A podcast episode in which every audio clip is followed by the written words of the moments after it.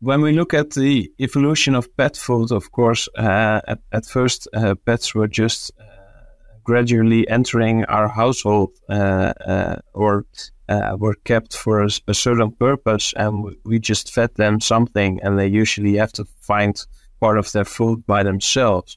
And we gradually developed in, in the recent past, like kibbles and canned food and, and things like that. And we made a lot of mistakes in the beginning by not knowing the true nutrition physiology of those animals.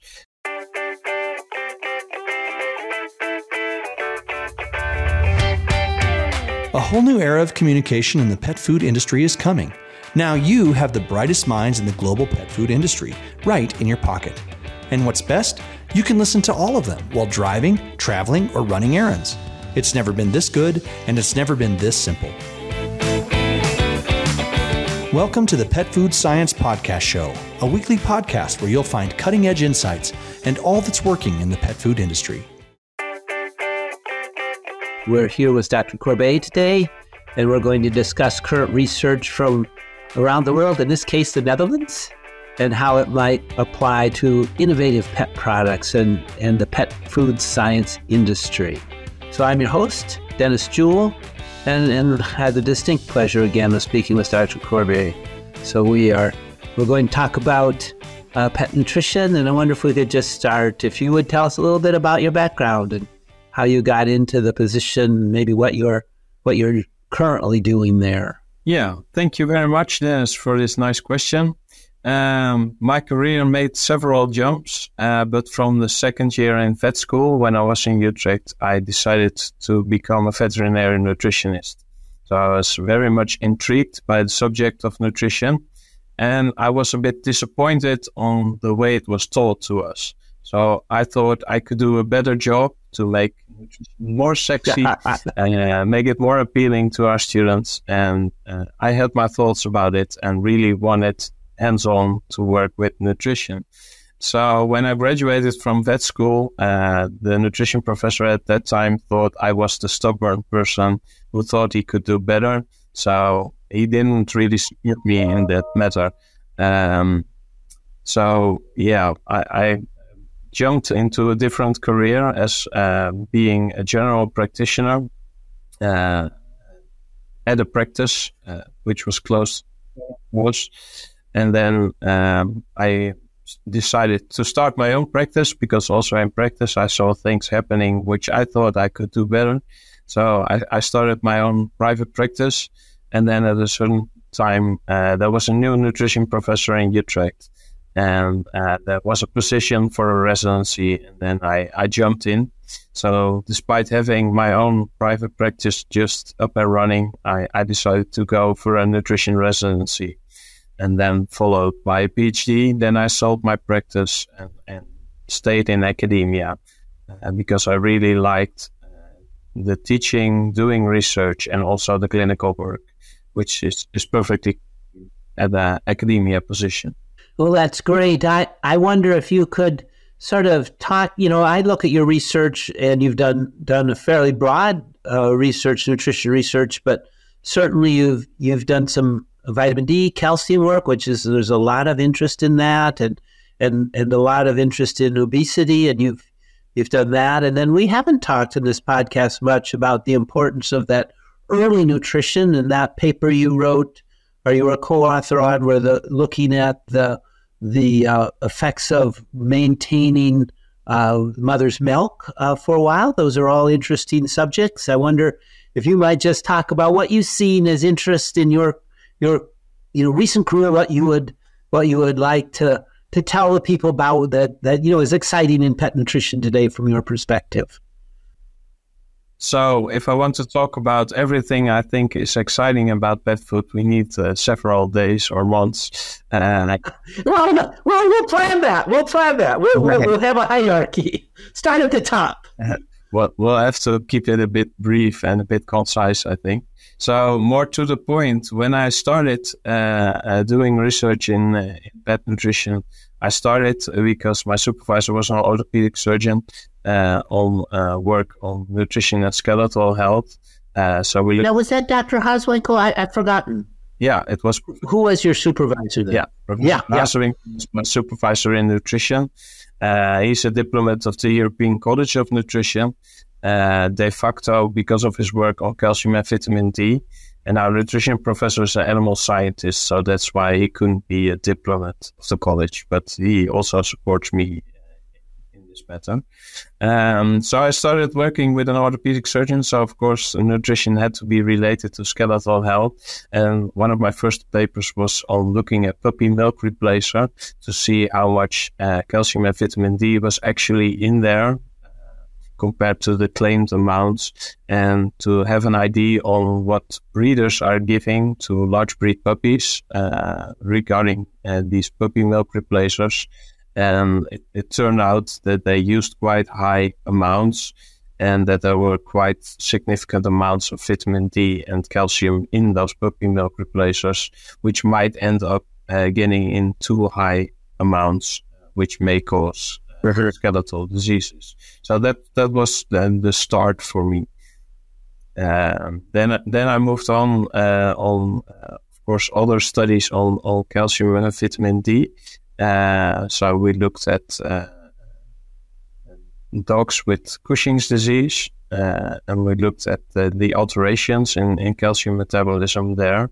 And it turned out that uh, in dogs, there's actually not much going on. So uh, in people, we see osteoporosis due to Cushing's disease, and we couldn't demonstrate that in, in dogs with Cushing's disease. So they have kind of local production of, of growth hormone uh, and, and IGF, uh, which makes enough, uh, which supports enough the bone metabolism to remain stable and to not develop osteoporosis. So that was an interesting finding. Uh, that was actually data that was already collected by Marianna Tryfonidou, who was one of my other uh, supervisors. And she did a lot of work on vitamin D, and everyone was always disappointed that this work was not really appreciated uh, by the pet food industry. So she proved that excessive amounts of vitamin D might be harmful. Uh, but despite uh, her research being performed, this was not taken up uh, in in several nutritional guidelines. So when I worked on this, let's talk about that a minute. So that was done in the puppy.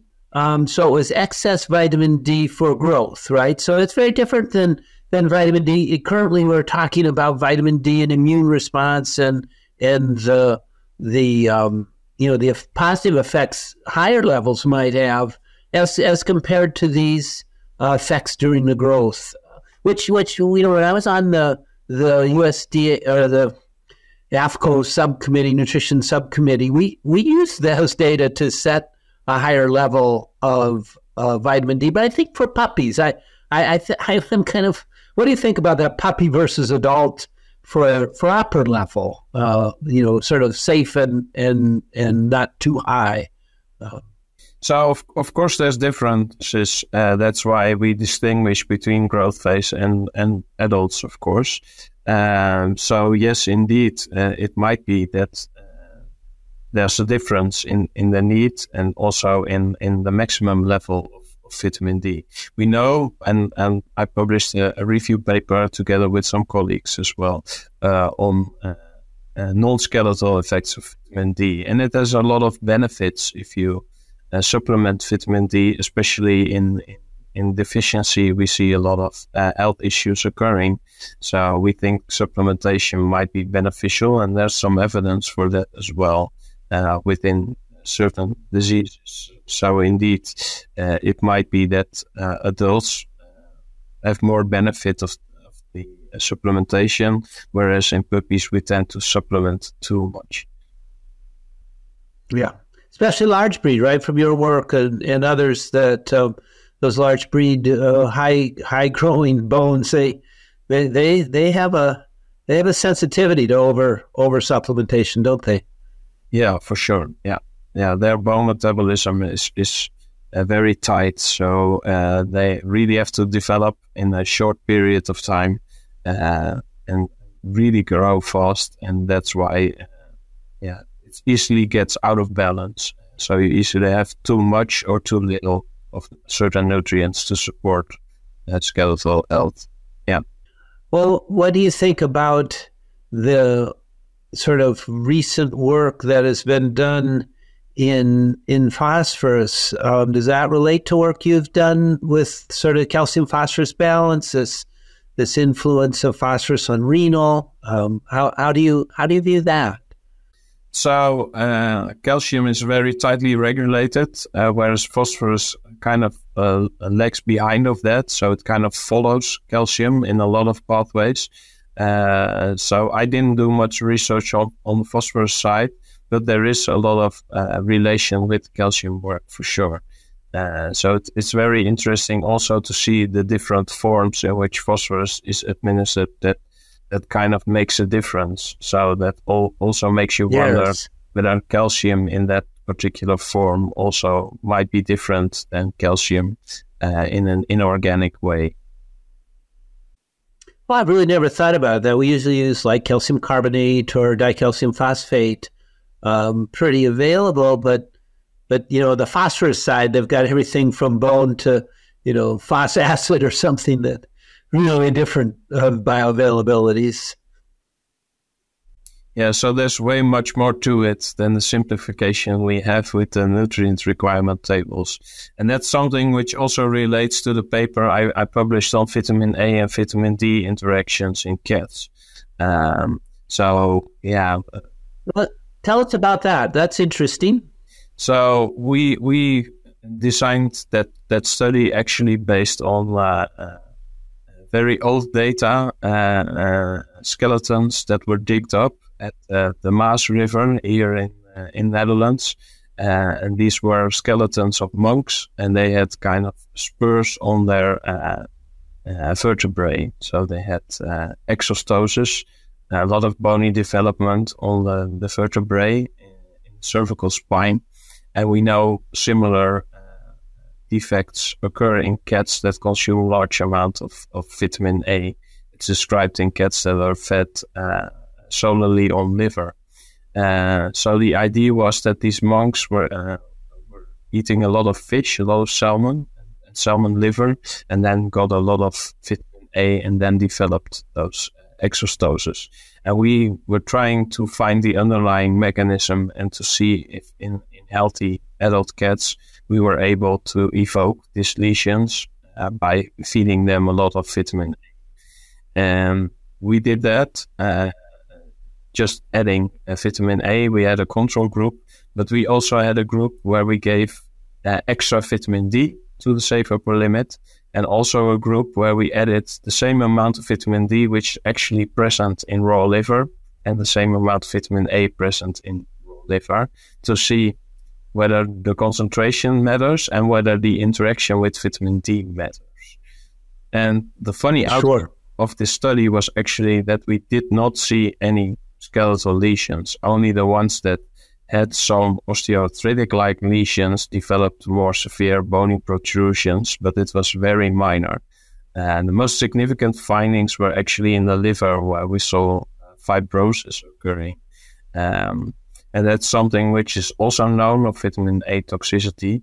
But the fun fact here was that if you add vitamin D, uh, that uh, vitamin D had a protective effect on the fibrosis and also on a dose. That's interesting. So with the lower level, it had a protective effect, whereas when you gave it in an excessive amount, it was no longer able to have this effect on the fibrosis. Yeah, it's fascinating, isn't that? Sort of open the window into nutrition that that talks about this balance of nutrients. Like you said, we we so often uh, you know we, we try to make that balance, but there's a lot of things in play there, isn't there? Yeah, and it's it's often overlooked or or maybe even ignored by by the industry because I thought that this could even be a game changer uh, to start looking more at, at nutrient interactions to redefine our our nutrient requirement tables and things like that. Uh, but it, it takes time, and now we see with the phosphorus work, we also look at interactions with calcium. So it's it's it's going to change the research we are doing because traditionally we were mostly focused on preventing deficiencies, whereas now we know that excessive amounts are not healthy either and that there are interactions there, but still a lot of it is unknown. So there's way more work to to be done. Yes. By us. By so so you have a good career ahead of you. you I overspoke you on time, but I just wanted to smile as a nutritionist. That must be kind of exciting to see that those pathways open up and say, okay, we're we're there's still some things about you know minimum requirements we need to know. Um, but but this idea of not too much and, and the optimum space that's there's a lot of unknown there, isn't there? Yeah, totally true. Yeah.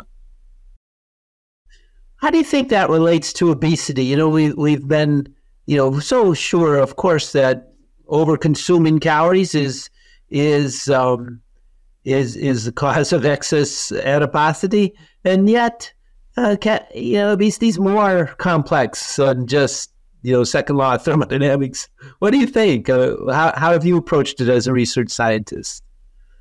So I did several studies on uh, obesity, uh, looking at risk factors uh, like uh, my obesity in show dogs, obesity in show cats uh, articles, where we kind of also looked at the breed standards, uh, what we think is is normal or what we think is ideal might not be ideal for the health. Uh, so there's a lot of debate yes.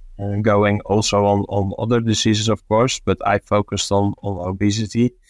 Uh, prevention is very important. So we looked at the effects of uh, prolonged giving uh, mother milk because that might also have an effect. And we indeed could demonstrate in cats that if they suckle longer with their mother, and they have a lower risk of overweight and obesity later in life. So that there's something there uh, as well. And there's a lot of psychology when it comes to management. So I wrote a nice paper with a pediatrician from Seattle, uh, whom I met in London actually on a human obesity conference, and I was the only veterinarian talking there. And he was intrigued by the fact that I demonstrated so many similarities between childhood obesity and obesity in pets that he thought we should team up and write an article together. And that's what we did. So uh, we saw the similarities and we had a, have an idea on how we can, can tackle the problem, at least part of it. Um, because it's really tough uh, to get weight of animals because we have this this this strong connection with with our pets, just like with our children. We don't want to withhold them treats. Uh, we want them to to right uh, because we enjoy uh, seeing them eat because we think eating is healthy. But eating too much is not healthy anymore. And snacking snack should be something very special. But we we think our children and also our pets deserve treats every day, and that's not healthy anymore. So we kind of addressed that that topic there with a lot of citations, quotes by uh, parents and pet parents uh, to substantiate our ideas and thoughts about that. Well, if you would make recommendations, you know, sort of on the nutritionist side, and then maybe go on to those recommendations for pet uh, parents, well, what would they be? How how might we achieve that healthy pet we're hoping to find, maybe not finding? So we need to be aware of, of risk factors and to prevent animals from getting obese in the first place. So keeping growth charts, uh, doing body condition scoring on a regular basis, and teach uh, pet owners how to do body condition scoring and uh, what is healthy and what is unhealthy uh, can already make a huge difference because treating obesity is very difficult, but preventing it is easier. I will not say it's very easy. It's still tough uh, because it's always tempting to look at those puppy eyes or those kitten eyes and give them a bit more. yeah. But yeah, we, we really need to prevent it from occurring to make sure that we have less overweight and obese dogs and cats because it's really a, a, huge problem. If you see the numbers of the pet obesity prevention group, uh, it's it's enormous. It's, more than half of our pets currently being overweight or obese in the Western world. So we really have to counteract that, and it's, in my opinion, the focus should be mostly on on prevention. You know, I love that. That that makes a lot of sense. What what sort of foods might you recommend for that prevention or in the treatment aid in the management of obesity? So it's all about making healthy choices. So it's it's uh, choosing the, the, the, right food in the right amounts. Uh, it's the same with snacking. Uh, we should use healthy snacks, uh, preferably. Um, and they should be uh, still appealing to the pet as well. Uh, so we, we tended to make diets as palatable as possible. So we put in a lot of fat and a lot of protein, uh, and especially fat contains a lot of energy. So yeah, by making it also very highly digestible, very nutrient dense kibbles, uh, it's easier to overeat uh, compared to a canned food or if we look at like prey feeding, uh, then there's way more to it. Uh, it's way more volume. Uh, it's less easy to digest, uh, so it stays longer in the stomach. So all these mechanisms uh, can help uh, maybe to prevent obesity from occurring. So to keep the stomach more busy. Um, but yeah, of course, feeding prey also has a risk of, of bacteria. So that's uh, something we might need to mimic in a different way. But uh, there are so many mechanisms involved. This is just one one aspect of it. So maybe less energy dense foods, more fiber, making sure it stays longer in, in the stomach. It, it might be a, a, a way to go. Sure, that, that makes sense, right? And it has value in, in a number of ways. Uh, slower the nutrient passage and and, and then the subsequent uh, bacterial uh, postbiotics are often uh, satiety GLP-1 goes up with with those bypass fibers. Um, what do you think about sort of the other nutrients we might add? Um, you know, carnitine or you know other sort of anti-obesity, energy burning kind of things. What do you have any opinion on them? So uh, there have been studies done on, on the use of carnitine. Everyone wants to find the medication or the nutrient that will prevent obesity from occurring or that will really help to burn fat off. Uh, and with carnitine uh, being part of the carnitine shuttle, so to shift the, the, the fatty acids over the mitochondrial membrane into beta oxidation, uh, might be a way to go to. But you need to give very high amounts uh, before that mechanism becomes overt. And you have to stimulate beta oxidation because carnitine is produced in sufficient quantities with normal activity, uh, with normal food intake. So if there's extra demand for beta oxidation because of fasting or because of strenuous exercise, then it's beneficial to add carnitine to maintain a better muscle to fat uh, ratio within the sure. body. Uh, but it it did not. Uh, it was not proven to be effective to really speed up uh, weight loss, and that's what people often think. We we give something which helps to burn the fat, but it helps to maintain the muscle and to uh, reduce some of the fat. But the overall weight of, of uh, the overall rate of weight loss is actually the same. Hmm. So then it, it comes back to a nutrition plus exercise uh, maybe uh, some sort of you know exercise with your pet program seems like a, a positive thing. I know in in many uh, human weight loss and, and and you know research I've done shows that benefit to have that uh, human animal exercise going on together. Yeah, so exercise is a very important component of, of weight loss programs, uh, especially because it improves metabolic health so it reduces risk of, of stroke in people. Uh, it reduces risk of insulin resistance. So it has a lot of benefits. It, it, it trains the muscle. But to really burn the fat off, you really have to exercise a lot. So the major contributor to weight loss uh, from an energy perspective still is changing uh, the, the food. You will achieve much more di- uh, by dietary restriction to reduce the amount of kcals than to get that from doing exercise. And especially in an obese cat, try to make them move and really do strenuous exercise for a long time. That's that's a no go. Yeah. Yeah. No, I understand that. And we keep looking for that zero calorie cookie, don't we? Yeah. I'm finding it very easily. What other areas might we talk about? Uh, any any other as you look forward in your nutritional program, what are you what are you most interested in in investigating? So obesity remains a very strong topic. Uh, so it's really a problem and also translational. So that to not only combat it in pets but also in children and and to prevent obesity in, in people is, is something which is still very important and uh, has my attention. And yeah, I'm I'm still regarded as one of the specialists when it comes to nutrition and skeletal health. So I do a lot of research on like new nutraceuticals on osteoarthritis, uh, uh, effects of calcium, phosphorus, vitamin D on, on skeletal health, but also vitamin A. Uh, uh still has my interest, and there's still ongoing research coming from me regarding those those nutrients. It sounds pretty exciting.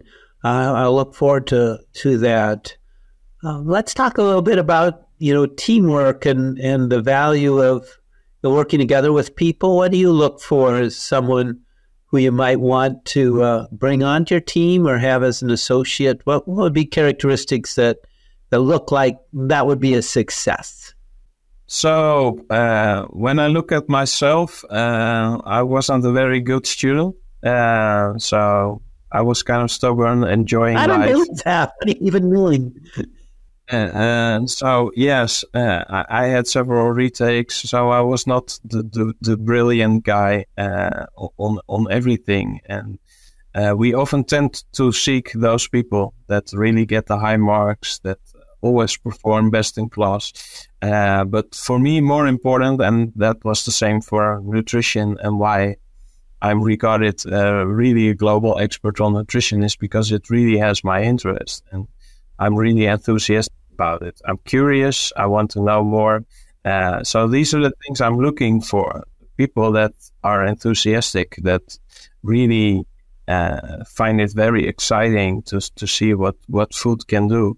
Um, so I, I, I tend to seek that, uh, and that's more important than than the grades you got. So that's an important mm, message. That's very interesting. A lot of uh, people that want to become a specialist, they really think and they really struggle because they think they need the high grades and they need to have excellent performance in class to be able to achieve that goal. And uh, that's why we have high burnout rates, and that's not needed. Uh, so you need to, to outperform the others by giving a strong motivation why you want to do this. Uh, if you grab me by that, and then I'm more than happy to support you. And that's actually how I got my first PhD candidate and resident, uh, who came from Italy for for an internship. And uh, yeah, he already had strong motivation for his internship, and he, he demonstrated me his eagerness to to learn more about this uh, during his internship, and that's why in the end I supported him all the way through his residency and, and PhD. You know, it sounds like good success. And I want to talk about a little bit because to me it is such a fascinating thing that the nutrition that we, that our pets eat, actually changes the metabolism.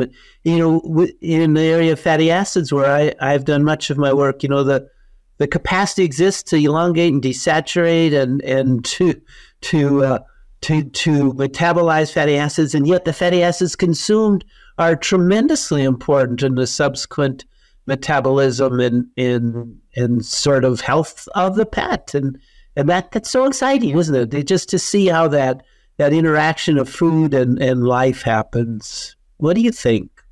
Yeah, and so yeah, we we when we look at the evolution of pet food, of course, uh, at, at first uh, pets were just gradually entering our household uh, uh, or uh, were kept for a, a, certain purpose and we just fed them something and they usually have to find part of their food by themselves.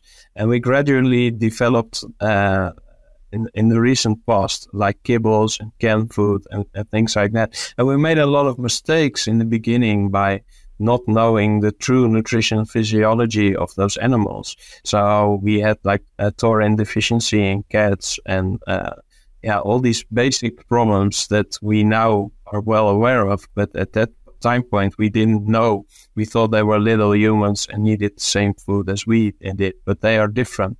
So these these these well, like taurine, we we've had taurine. I'm sorry, I overspoke you, but with taurine so interesting because you know we had taurine in the foods, we didn't have enough, and we didn't realize that that taurine wasn't as bioavailable as it as we thought. so Yeah. suddenly, uh, the academics came in and said that, that was you know University of California Davis, Quinton Rogers and and his group, and yeah, you know it's just required, just go do it. And of course, we all did immediately, just crash. Uh, everybody's adding taurine.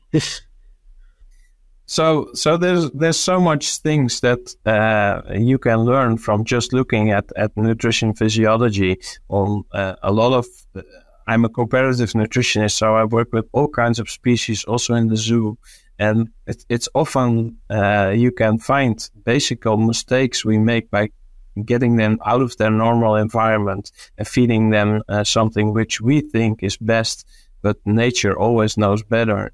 Uh, and I'm intrigued by by exploring these things and, and seeing miracles happen as soon as you restore that balance and, and see those those animals recover and, and prevent uh, future animals from, from getting ill. So that's that's really intriguing. It's the same with the fatty acids, the the long chain uh, uh, fatty acids, polyunsaturated fatty fatty acids. They are not in sufficient quantities in the diets often, and uh, that's why supplementation is so successful in, in managing ma- many diseases because there seems to be kind of a lack. And if we jump into that just by, by giving a different diet or supplement, uh, we can restore the balance and make sure these, these animals live longer and happier lives. That's what makes me uh, get out of bed every day. No, isn't that great? So, so if I could just push that a little bit, you know, so you're really saying that nutrition, as it's developed from meeting the minimum requirements, is now really looking at a balance of all the nutrients and ingredients present for that for that optimum health. Is that that what you're saying? Yeah, we, we need to find the optimum, and there's way more to it than just looking at the nutrients. So it's it's also the interactions. It's it's getting everything in in in the proper uh, proper amounts. Proper, uh, yeah. How do you say? Um, it it all has to do with a, a balance, uh, and it should also be Yeah, palatable. Interesting. say uh, also because we now live differently with with our pets than we did in the past so we keep them indoors we keep them sometimes even in our beds uh, we allow them to lick our faces that brings new challenges so we can't totally mimic what happened in nature uh, we altered our animals and the way we are handling them so we need to find ways around it to make sure that they meet most of their needs and, and, and which also fits uh, the way we want them to be. Well, we have changed, haven't we? And and clearly that optimum for an animal that is out hunting and, and has a very short uh, life, uh, mostly built around reproduction, is very different than our pets' lives, who are very long lived and and um, often you know not reproducing. So so it's nutrients, of course, change, and an optimum has to change with it. Yeah, you're you're totally right about that. Uh, most uh, species uh, live to survive uh, to the survival of the species and not to the survival of the individual, and that's what we want for our pets. So I often tell people that really want to go natural that if they have a dog or cat with like renal failure, uh, if we keep on feeding it the natural way, it will die quickly and uh, in a lot of uh, discomfort. So we better start now feeding something which is, in your opinion, more artificial, but it's more beneficial to your your pet to make sure that it, it lives a longer, happier life. So indeed, it's it's it's customized also on on the purpose uh, why we are keeping the pets. No, I love that view because the the optimum uh, output for an animal in the wild is reproduction, and and of course that healthy and and a long relationship we desire from our pets, that's a different goal, isn't it? It's, yeah. It's going to take different nutrition. For sure. Yeah. Well, I often ask, and I wonder if you could you could just talk about a little bit. Do you have a text that you like that you think you know if if I'm reading, I want to think Dr. Corbee, I, I can't see you individually, but I, I'd I'd read maybe something you recommend, or even that you wrote as a nutrition text. What would what would you recommend? Well, that that that's a tough one uh, because uh, a lot of text is already outdated as soon as it's published. Uh, so yeah, sometimes it. it so do you prefer the literature then to to follow that most recent yes. work if you're working with students? Yes, I, yeah. I always tell my students to be critical and to look at recent uh, literature uh, because there's a lot of changes uh, ongoing in the field. So if you want to be updated, uh, then you need to go really in, into scientific articles. Of course, there's very nice textbooks, and there are several ones, and some companies have really invested uh, a lot in uh, having a lot of state of the art authors there uh, to to write excellent chapters on on the current uh, insights we have at at the time uh, they wrote the book uh, on certain topics, and they might still be up to date for many of them. So I, I really like those uh, those textbooks because they give backgrounds. Uh, some of them are more focused on the the clinical aspects, others more on giving a, a total overview. So there's a lot of uh, textbooks to choose from depending on uh, what you are looking for. So very practical information or more background. And if you want to be totally up to date or have your own individual opinion, which is very important for my students as they are in academia, I always tell them to, to do your own research and then come with your own opinion, which might even be different than my opinion. That's okay. That's how it goes in research. Well, it's it's a general uh, truth of science, isn't it? That that that it's not conflict, but that that comparison and and and interaction really sharpens the whole group and and pulls us along, doesn't it? If we all if we all thought that uh, we had all the answers all the time, we wouldn't be doing research. Yep. I, I think we've had a great conversation. Thank you, Dr. Corbee, for, for your insights. It's sure uh, been a pleasure for me. I wonder if you have any last just thoughts as you think about pet nutrition and the overview, the ten thousand foot view. What, what would you What would you say? Where are we? Where are we headed? What's uh, what is there new ideas out there? New ways of of looking at pets and their nutritional needs? What, what's your What's your view? So uh, my view is that uh, there's there's still a lot of challenges in, in nutritional management of, of pets, uh, and that might also uh, translate to people. So pets can be very good models uh, for also uh, human diseases. So I think we have a lot of things to learn from each other and look at species differences. It, it's still such an exciting field. There's so much more we still need to learn to totally understand uh, nutritional needs, the effects of nutrient on metabolism, how we can change things for the good, also for the different purposes that we are keeping the animals for. So, yeah, a bright future for, for pet nutrition, also for nutrition uh, as a whole. Well, thank you, and thank you for your work in pushing that future. Uh future illumination out. So uh, well, I look forward to it. Maybe we'll get a chance to talk again. I hope to I hope to have that opportunity if, if you can find time. For sure. Thank you so much.